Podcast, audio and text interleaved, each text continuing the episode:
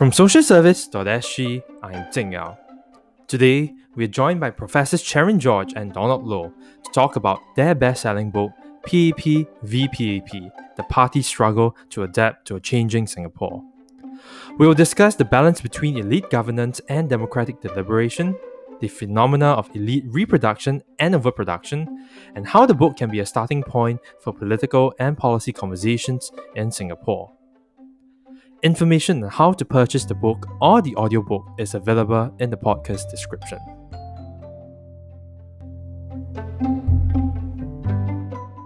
I wanted to start from the final book chapter of the book, where the both of you write and speak to an kind of like aspirational balance for the ruling PAP. And you wrote, and I quote, um, one of the main sources of Singapore's competitive advantage is a high capacity, high performing public administration able to take a long view. You add, this system of elite governance led by experts and technocrats based on evidence and reason deserves public support, but an ideology of self serving elitism does not you go on to add to prevent the former from turning into the latter, it is necessary to balance even temper elite governance with democratic deliberation and accountability. End quote. So I was running starting from the end. Uh, could I first invite you to kind of explain this balance between elite governance and democratic deliberation?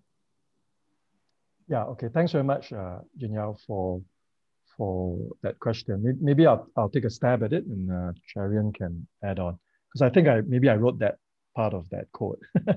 uh, so yeah, so maybe one way to think about it is uh, from through the lens of history, right? So in in developed countries in the 50s, 60s, 70s, you had a kind of combination of democracy and governments led by right uh, elites, right? Uh, so you might call that uh, a system of Keynesian social democracy.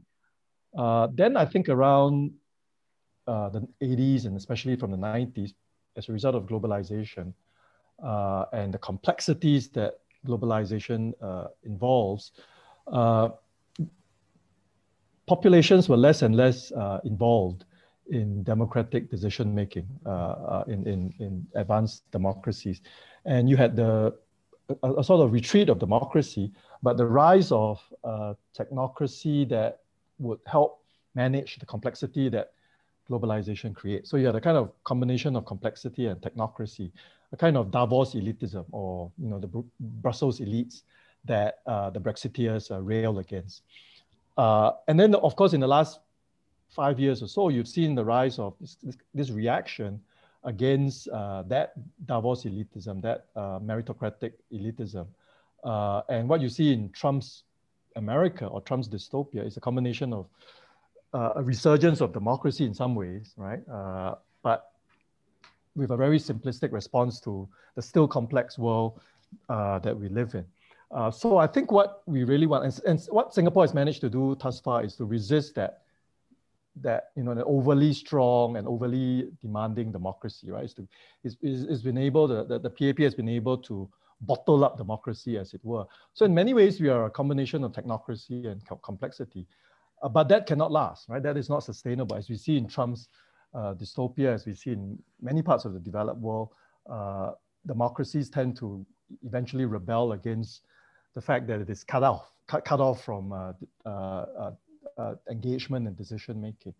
And so I think the way to look, the way I see it is, you know, of course we want to, we, we want, we cherish the meritocratic elitism or meritocratic technocracy that we have, but carried too far, it will create, its, it sows the seeds of its own destruction, right? It sows the seeds of its own demise.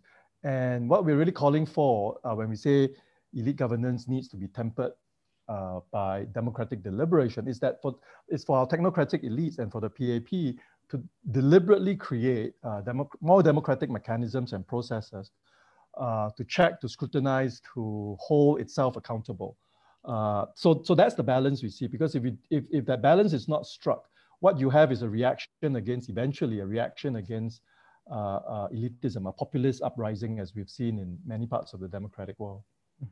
If I could add to that uh, from political science, uh, you know, within American political theory, you know, the elite democracy is a particular strand within democratic thinking that, of course, within the American context or within the liberal democratic context is regarded as uh, highly conservative. It's associated with uh, uh, Walter Lippmann in the 1920s and then much later Joseph Schumpeter, uh, Samuel Huntington, who were alarmed at the rise of uh, you know, excessive participation in politics in the 1960s and 70s. Uh, and they argued, uh, you know, in a very realist fashion that, look, you know, frankly, politics is too complex for the common man. They simply will not have the, the bandwidth to, to uh, cope with that kind of responsibility. Uh, and therefore, uh, the day-to-day running of government really has to be left to uh, to elites. Number one, and in fact, uh, we shouldn't try too hard to engender popular participation. Uh, and rightly, uh, you know, condemned. you know, this view has been rightly condemned as being far too conservative. Yeah, um, but even having having said that, um, as conservative as it is, the the uh, strand of elite democracy within democratic theory uh, always um, uh, was expressed in competitive terms, right? It, it never uh, veered towards autocracy where uh, you only had one party rule, for example. So in, in the Singapore context, elite democracy, which is very conservative from the uh, from a liberal democratic perspective is actually quite an advance for Singapore, right? Yeah. and it is much more uh, competitive than what we have now. Um, of course, we the, the, the dangers of uh, the elite ossifying into a very self-serving autocracy omnipresent, which is why uh, we really do, of course, need to work harder at uh, promoting citizen participation mm-hmm. Uh, in the model of democratic deliberation. Mm-hmm. Oh, I was wondering if I could push back against that first pillar, right? Whether we can um, even kind of take for granted that elite governance is something that will persist and continue. And um, I, I, say that because the both of you allude to how elite governance is anchored by both technocracy and meritocracy, but it seems like a potential challenge that we are facing that's been um, that's been mooted is that there's a lack of academic and social economic diversity amongst these elites. So we have technocrats, you know, some of them are my peers and um, and friends. We are educated in the same schools. We have very similar parental familiar backgrounds. We spend our entire lives in the same class. And to me, that has implications not just for whether you can be efficient, but how we perceive issues of poverty and inequality. So, in pushing back against that first pillar, first of all, is that even a concern? And if that's concern, um, even before we talk about that balance, should is that something that we need to address? Yeah. Yeah, no, of course, yeah. it's a very real concern, which is why uh, it needs to be moderated by um, a, commitment to competition, right? Uh, uh, protecting the the, uh, uh the the right of uh, counter elites to contest the the elites in power. Number one. Uh, and also balanced by individual human rights and, and civil rights, because we can we should never take for granted that uh, even if they start with the best of intentions, uh, any elite is going to be able to uh, resist the temptations of uh, of corruption and, and self-serving, you know, conflicts of interest. Mm-hmm. Yeah, I, I agree. Um, so, I, so in within our con- the term we use, uh, de- democratic engagement and deliberation, uh, carries the idea not just of you know, engendering uh, norms of political fairness and promoting greater political competition and protecting the rights of, you know, counter elites, uh, but also carries the idea of diversity, right? Uh, that mm-hmm. the way you incorporate or or inject diversity into policy making is indeed through democratic processes, right? Uh, the way you inject alternative views, dissenting voices, diverse perspectives is indeed by creating these mechanisms for democratic participation. Uh, but that, yeah, so I, I, but I see where you're coming from, Jin I think a lot of it is, is informed by the work of uh, Sandel, I think, around, the, you know, how meritocrats can, can be very exclusionary, right? How they can uh, shut off conversations, how they see the world in very through very uh, uh, how should I put it? Through very sing, you know, through a very unidimensional uh, uh, lens. Mm-hmm. Uh, that, that is indeed a problem. Um, but I, I, think his policy prescriptions or his prescriptions, philosophical arguments, more in the context of how do we create more uh, recognition, right, for uh, mm-hmm. equality of dignity, for equality of human conditions. Uh, and in terms of the implications for political decision making and policy making, um, I would say the, the first step, at least for Singapore, rather than to abandon elite governance or elite technocracy altogether, would simply be to right go as far as we can in terms of democratic participation and deliberation, and bringing in as wide a range of uh, alternatives and dissenting voices as as as the system can absorb. I thought, Jinya, I thought you were going to raise a different criticism of uh, elite governance, which is this uh, Peter Turchin's idea of elite overproduction, right? Where Turchin argues that, right, we are producing far more elites than the system oh. is capable of, absorbing. That's another critique of, uh, but, it, but that, that leads to quite uh, different conclusions, right? Uh, but, but yeah, if, if you have a chance, we can discuss Turchin's argument. I mean, that leads to kind of like, because you, you brought up Sandel and one of the um, points he also makes is that the besides the fact that the, the very clear ossification of let's say if you are successful then all the good virtues you you take on and then if you're not successful even though there's luck and fortune involved um, you're seen as mm-hmm. failing the system and you then faults are individualized in that sense and he makes a point that um, governments in the past were a lot more representative. I think it brings up the labor mm-hmm. government example post World War, where right. um, you don't just have elites in the government, you have um, blue collar workers who are part of the government who could speak to yeah. Um, industrial worker labor concerns. So yeah. I don't know how likely that is to kind of take shape in, in, in, in anytime soon or in Singapore around the world. Yeah, so this is where Turchin's elite overproduction comes in, right? I mean, where, where would be the room for, for unionists, for social workers, for right? Uh, you know, crafts, you know, people who do the crafts. Where would there space for them in policy making or decision making or in politics even, uh, representational politics?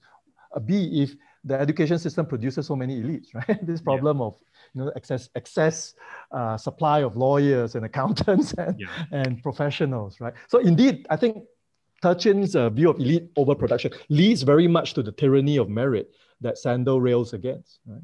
Yeah, I think this um, this idea applies not just to the the state, but uh, uh, non-state institutions. Yeah. Uh, like the, the media, and so you know beyond Singapore, uh, it's been documented in the U.S. and the U.K., for example, that the class profile of journalists have changed over the last century, right? Mm-hmm. Uh, that basically now middle part of the middle class elite uh, with more in common with the ruling class than with the people that they're writing for and about. Yeah, uh, certainly the same is true in the uh, Singapore mainstream media. Yep. Uh, down to the fact that uh, you know the uh, media companies actually replicated the government mm. scholarship system uh, to it's not just elite. Yeah. very explicit uh, yeah. and very conscious bid yeah. to ensure that the next generation of journalists would be able to um, uh, be on par in conversation with uh, elite decision makers, who are their main uh, newsmakers, right? So that they would be on the, the same wavelength and there would be a kind of a mutual understanding and respect. But what is the cost? Of course, it means that uh, you end up with a, a, press corps that is quite structurally um, uh, distinct from the ordinary Singaporean that they're supposedly writing for and about. Mm-hmm. Because I guess yeah, the... so elite oh, over oh, so elite over reproduction uh, becomes a lot more problematic when it also takes the form of, as Cherian says, elite reproduction, right? The elites uh, mimic each other and reproduce uh, among them. So you, you Jinya, I'm sure you know uh, this thing about homophilous uh, sorting and homos, you know, people of, of similar type marrying each other and producing, you know, uh, the very similar elites. Yeah because on this team that the both of you mentioned about elite uh, overproduction and reproduction, it's kind of moving then um, looking at, I think, and correct me if I'm wrong, in framing democratic deliberation and accountability slash engagement as being like a counterbalance to that. So with that, mm. the two related questions, the first one would be, um, I mean, to me, maybe the, the conclusion is kind of obvious, but what are your prescriptions for the ruling party to undertake this reform of politics? You make it a point to say it's a reform in politics and not just policies, but what are the specific prescriptions for the ruling party? And I think the second, pro- probably more important or interesting point would be we all have a collective responsibility to build this, you know, engagement, this um, this civic kind of participation amongst our society. But how would you think um, Singaporeans should be involved in this process and, and acting as this check and balance against this elite overproduction and reproduction? Uh, maybe I'll take a stab at it. In terms of specific political or structural changes we advocate, part three of the book, uh, where we talk about democracy and accountability, uh, addresses that quite uh, uh, explicitly. So we have some specific, you know, changes we suggest to, or, or rather, Cherian suggests uh, to to Singapore's political system, right? Things around having an ombudsman, remaking the media system, uh, making making passion, right, and and, and activism uh, uh, far less punishing, even if it cannot always be rewarding. Uh, so those are specific recommendations we make to you know uh, what we can do with the media landscape in Singapore, the the the the, the scope for civic activism, mm. uh, the way or, or even electoral reform, right? Uh, I think even in the first couple of chapters, we talk about the very uh, majoritarian tendencies of the GRC system and how the GRC system tends to be, you know, once you capture it, it, it acts as a citadel, right? Uh, but we also highlight its pitfalls for the PAP, right? Because once it is lost, it is very difficult for the PAP to recapture it. Uh, and so that makes all the GRC in, in other words, it, it's kind of ossifies the political system, right? It, it makes it far less contestable. It is uh, much more rigid. Uh, so, so there are specific changes that we can consider. Uh, maybe I'll ask Cherian to, to, to, take the second part uh, on, on, yeah. Yeah, I think that it, it must start with an um, acknowledgement of the fallibility of people in power, you know, uh, yeah. regardless of how good their intentions are, yeah. Uh, I think that the wisest leaders surely acknowledge that uh, they're not perfect. They're, they're subject to uh, uh, various uh, blind spots and cognitive biases and uh, you know, surrounding themselves with the wrong people and, and so on, right? And, and once you acknowledge that, then it is incumbent on you uh, to protect, not just allow, but actively protect dissent those who are different, who hold different views from you and who are uh, willing to speak truth as they see it to power right so it comes with that acknowledgement from the top but of course we can't trust uh, yeah. the the, uh, the, people at the top to uh, you know we can't wait for enlightenment from people at the top even if practically that is the best way to achieve change mm-hmm. Uh, you know it, it, it has to therefore um, be, be, guaranteed by a system of rights. Yeah. So so we need to um, reject the the prevailing view in Singapore, which is that uh, well yes we accept free speech as long as right? It's constructive, it's not damaging, etc. right? the, the, the, the boundaries have to be far wider, and it's only really if speech is, uh, uh, you know, incites hate, then yes, of course, the, the, the state is obliged to, uh, to step in, right? Mm-hmm. if there's serious uh, material threats to national security or public health, uh, or, or uh, defamation and so on. Yes, of course, there needs to be this needs to be legislated against, but we need to end the the this dogma that. Um, that speech that just makes it inconvenient for government is offside, and that is the prevailing dogma. Mm-hmm. That uh, speech that just makes it uh, makes government slower or less efficient uh, is is somehow counterproductive or not constructive. Mm-hmm. Um, the, the, on, on, the contrary, such speech needs to be uh, protected by uh, uh, press freedom, uh, civil liberties, and so on. Mm-hmm. Um, so, so this I think is is uh, central to the to the solution. Yeah. And I, I was gonna jump on that because, excuse me, because you know, absent the the active protection of um, dissent, the change in dogma, the widened spaces, right? I think you had probably, I felt, I've heard different versions of this, but I think you probably put it more succinctly in the chapter where you describe individuals who might think of acting as a check of balance, uh, who may be placed on black, white, on gray list, right? So maybe for the listeners, maybe you can tell us what these lists are, the implications of being on a black, uh, black, white, or gray list, and in addition, how do we then? Um, I think you already mentioned some of this, but how do we then overcome the quote unquote perpetual sense of um, precarity that you write about, who which seems to limit you know the extent to which individuals can civically participate and, and, and be involved. Right. I mean, I use the um, the metaphor of uh, black list, white list, and the gray list uh, you know, to, to indicate uh, the sophistication of the government's uh, managing of, uh, uh, of, of elites, you know, cultural elites, uh, journalists, artists, and so on, as well as activists. Yeah. and yes, of course, I mean, the government says that, no, no, we welcome um, engaged citizens and so on, right? But no, it depends where on the list you are. Yeah. So, so if you are on a white list, that basically means that uh, you are um, uh, trusted not to challenge the government's authority over the political sphere. Mm-hmm. Yeah. If you are on the blacklist, you're essentially an enemy of the state.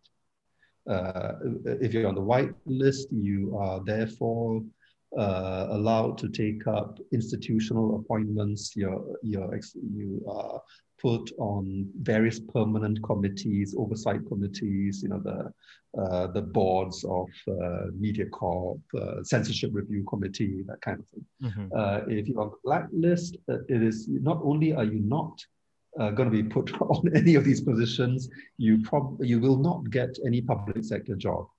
Yeah. Uh, so it's serious. It has serious material consequences. Uh, in fact, and, and it goes further. It, it, it involves a system of shunning, right? Such that someone on the blacklist, uh, you know, uh, will be shunned by their community of practice and uh, potential allies because everybody knows that these individuals on the black, are on the blacklist. It means that if you work with them, if you even praise them in public, if you share their posts, uh, you are in danger of being seen as a troublemaker tainted by them, right? And in between, there's this infinite shades of gray where uh, you are not fully a member of the um, uh, of the governing elite. Mm-hmm. Uh, neither are you uh, completely ostracized. Uh, but you know, it will your position on the grey list would be revealed by things like, uh, okay, does the Straits Times or CNA uh, interview you or not when you are one of the top authorities on the subject?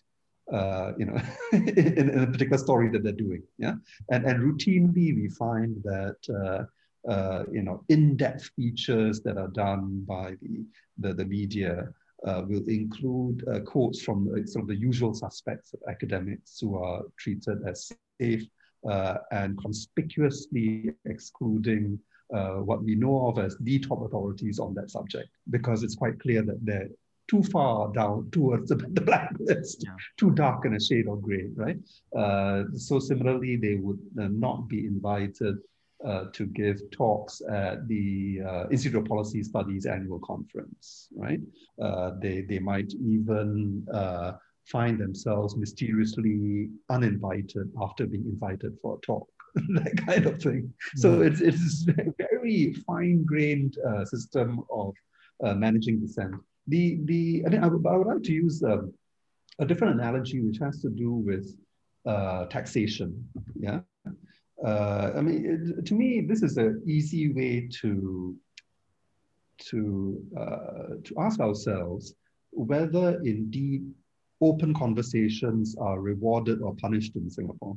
Yeah, we know that when the government is sincere and serious about encouraging risk taking, out of the box thinking, and so on, it is very good at providing the necessary incentives. So think of the business incentives there are for entrepreneurship. Yeah, think of the tax incentives and so on. Are there similar incentives for political risk taking mm-hmm. or for social entrepreneurship? Obviously, they aren't, right? Uh, it's uh, all downside. Uh, there's no encouragement. Uh, and as long as that's the case, as long as we do not have uh, comparable incentives for, um, for political or social entrepreneurship uh, as we do for business, uh, we can't possibly say that, uh, you know, that Singapore actually is a place that uh, welcomes passion of all kinds. It's a very selective incentive structure. Mm-hmm. And because we've been talking about this balance of elite governance and democratic deliberation, something that um, Donald Wright, uh, you, you write of this in this chapter of this transition from a global city to a quote unquote um, just city. That's a just city. So tell us maybe what you meant by a just city and maybe also based on what Cherian has shared, um, how do we get to a place where both the government and the public can learn to embrace kind of diverse competing diverse and competing ideas then where there is a, a space where there's meaningful kind of civic participation and engagement yeah so so we are all familiar with or, or, or, we all think we're familiar with this global city construct right uh, and of course that's very much a product of neoliberalism right that uh, in, in, in neoliberal globalization uh, country borders matter a lot less uh, you know we think of them as we think of ourselves living in a borderless world. And in this borderless world, there will be some hubs, right? Uh, some global city which serve as hubs for talent, for capital, for for financial flows, uh, for you know, for for even the most exciting bits of our uh, contemporary culture. So you think of cities like New York, and of course Singapore aspires to be one of these uh, global cities. Uh, that's one perspective, right? Uh, which we have either explicitly or subconsciously embraced uh, throughout the 90s, 2000s, right up to, you know, you would say the global financial crisis and maybe even up to the pandemic. I think what the global financial crisis, as well as this pandemic, has shown is, you know, it has exposed a real backlash against this form of neoliberal globalization. Uh, and, and I think, Junya, your interviews with Kenneth Paul Tan on neoliberal globalization were extremely helpful uh, for your viewers. Um, so I think as a result, coming out of the GFC as well as especially after the pandemic, I think there's a, a, real sense that globalization as we understood it in the last 20 years, that era is probably coming to an end, right? Uh, and so if so, then it also raises deeper questions about how should Singapore position itself in this new dispensation, right? In this new post-globalization global order. Uh, and so this is where Susan Fainstein's idea of a just city uh, crops up. She also wrote it, the, the, the, her book, uh, The Just City, as a counter to you know the predominant uh, or the prevailing notion of, uh, of, of global cities. And in, in a just city, you have three central ideas, right? That a just city is one which embraces uh, equity, uh, both in the social and its political sense, diversity in, in all its various forms, ethnic, uh, uh, spatial, and so on. And finally, democracy. Know, Cherian has touched very much on what it means to be democratic, protecting dissent, allowing a, a, a, diverse array of voices and alternative perspectives. Uh, so let's, let me say something about equity, uh, diversity first, right? So, so I think this pandemic has shown also how, you know, we may be culturally quite diverse, but actually it's quite of, of a quite a superficial form, right? Uh, you look at the large number of foreign workers. I mean, we want their economic presence, but we don't really want their presence in other forms, right? Uh, and we don't really see them as parts of our own community. So our diversity, our notions of multi, well, we basically do not embrace multiculturalism, right? We have a very rigid, uh, fixed view, and, and Cherian has an excellent chapter in the book on, on, on, on indeed, you know, we really need uh, difficult, a more mature conversation about about our about our racial and ethnic diversity. Uh, on equity, also the pandemic has revealed that uh, our notions of equity does not extend beyond right uh, Singaporeans, and of course, it's also exposed a lot of structural, spatial, uh, environmental inequalities. So, you know, while we have made, I think we can safely say that in the last 20, 30 years, Singapore is, you know, possibly would be would, would would be recognized as a global city. We still have lots of way to go in, in being a just city.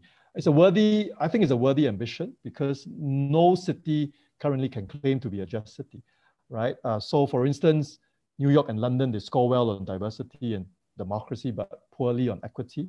You think of cities like Copenhagen or Stockholm or Amsterdam, they score well on equity and democracy, but much less well on, on diversity. I think uh, you know, if, if there is a, ambition that is worthwhile for Singapore to pursue as a city state, I would say that it is this just city uh, uh, vision, right?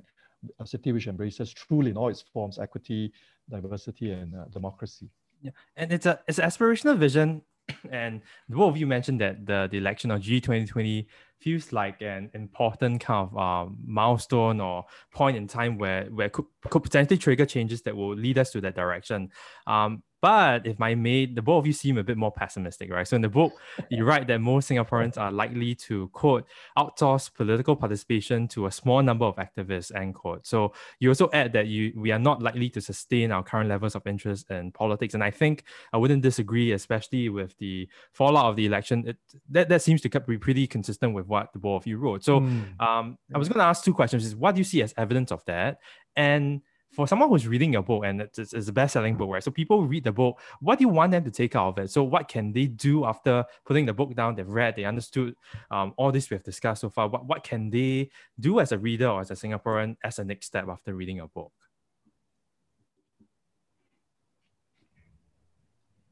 Notice the the long silence. but maybe we'll I don't think we. Yeah, go ahead. I don't think we've plotted it that far. but this is just a contribute. I mean, it's a contribution to a discussion, right? Yeah. And I think uh, in, in, with all such books, uh, it's, it's, not, it's not a it's not a manifesto or a yeah. blueprint, yeah. right? Uh, and and what people make out of it depends on uh, the situations they're in. Uh, so, you know, with uh, we hope that. Um, within the PAP, you know, PAP loyalists and uh, and leaders as well reading it will uh, start thinking about what's good uh, for the long term, not just for the particular set of incumbents that are now in charge of the party.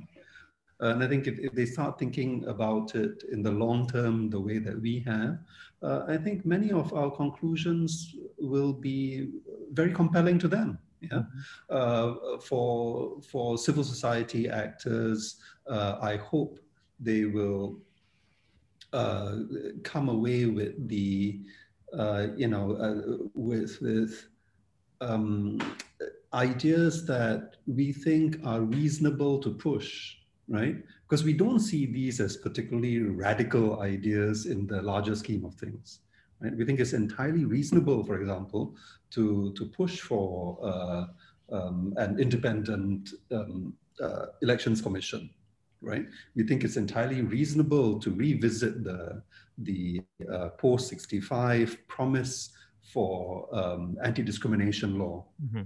Why not, right? Even the PAP considered that reasonable at one point.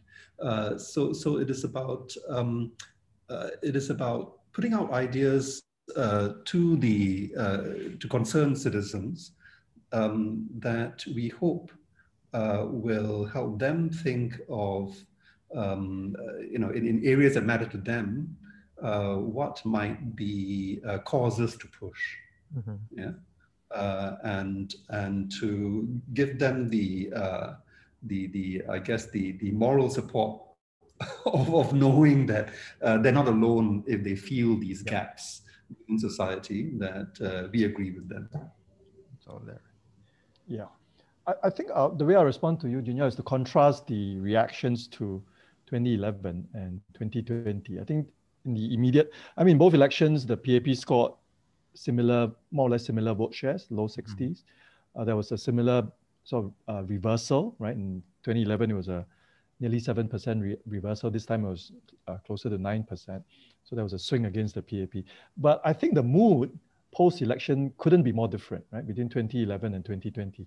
Uh, in 2011, I think there was a sense that, you know, this party is quite capable of making the necessary policy adjustments mm-hmm. uh, to the issues that had caused widespread uh, disaffection, right, whether it's immigration, uh, housing, congestion in the transport system, a sense of anxiety, uh, so, so I mean, those, those were things which you, the PAP could do with its usual technocratic and policy fixes. And to a large extent, to give the PAP credit, it managed to do a lot of that, right? And on top of that, also made advances in uh, social spending and healthcare in particular. And I think that partly explains the, the swing back to the PAP in 2015. Uh, but post 2020, I didn't get a sense that there was this optimism, there's this sense that if we apply our minds to it, if we just broaden the space for discussion, we will fix our, you know, the, the policy uh, errors. Uh, a, because I don't think people voted this time on against the PAP or the swing against the PAP can be mainly accounted for on grounds of uh, these, you know, what Singaporeans like to call bread and butter issues. I think GE 2020 was much more around issues of political and moral legitimacy. And, and I've been back in Singapore for 20, about, for about two weeks now. And I've spoken to a, you know, maybe a cross section of about 20 Singaporeans or so. And the pervasive sense I get from them with respect to policy and political reform or change in Singapore is a deep sense of weariness, uh, a, a sense of almost frustration with the PAP brand and, and, and the way it chooses to conduct uh, politics in Singapore. And also amongst, obviously among my activist friends, a, a, deep sense of revulsion, right? That it's still the same old playbook of coercion, of repression.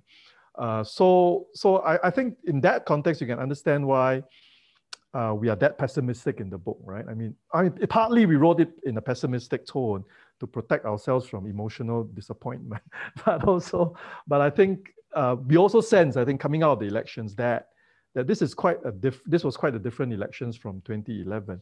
Uh, I mean, 2011 there was a sense that these problems are not the, the, unhappiness was not beyond the PAP's technocratic capacity to fix. But this time round, I think people's sense of disappointment, uh, frustration with the PAP uh, goes much deeper, right? Much harder for the PAP to to uh, deal with.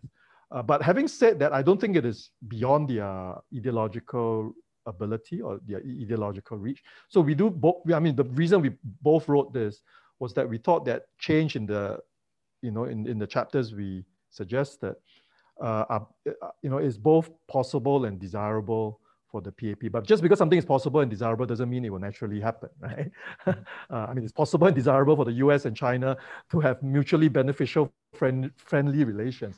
But that doesn't mean it is the foregone conclusion, right? So it still requires a, a enormous amount of effort uh, on the part of uh, on the part of party leaders and, and, and, and party members. I think in terms of what the rest of us should do, I think the least we can do is to come. I mean, the, and the reason we wrote this, part of the reason we wrote the, this book is kind of you know make a contribution to what sort of expectations should Singaporeans hold of the PAP, right? Mm-hmm. Uh, both in terms of policy and political change.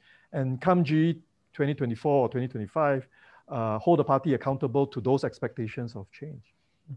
I guess it's a final kind of question, and to let the both of you have the last word as well. It's been some time since the book's been published, so I guess the question will be, judging from the response to the book and reaction, has your pessimism been tempered or has it persisted? Like, has that has that um has that changed the evaluation? I know it's not a blueprint and a manifesto, but the title of the book is PAP v PAP. So I can't help but think that some would read it as um, a list of, of, of recommendations of the ruling party. So has that has the reaction to the book kind of tempered or, or, or allowed pessimism to persist?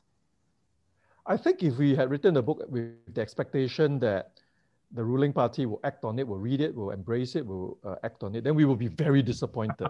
and our pessimism will have swung into a deep-seated uh, cynicism, right? And we'll never, ever again write about Singapore. But because we didn't write with that prescriptive or even predictive uh, uh mindset, I mean, our starting point was just we want to have you know shape conversations. We want to mm-hmm. spark conversations right?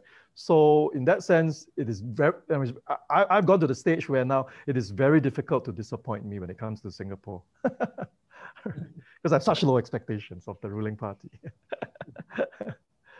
Yeah, I mean, I take a, a, a, long view as well, right? I mean, uh, there was zero expectation that there would be even any acknowledgement of the book's existence yeah. from, from anybody from that matters. Yeah. The ruling party.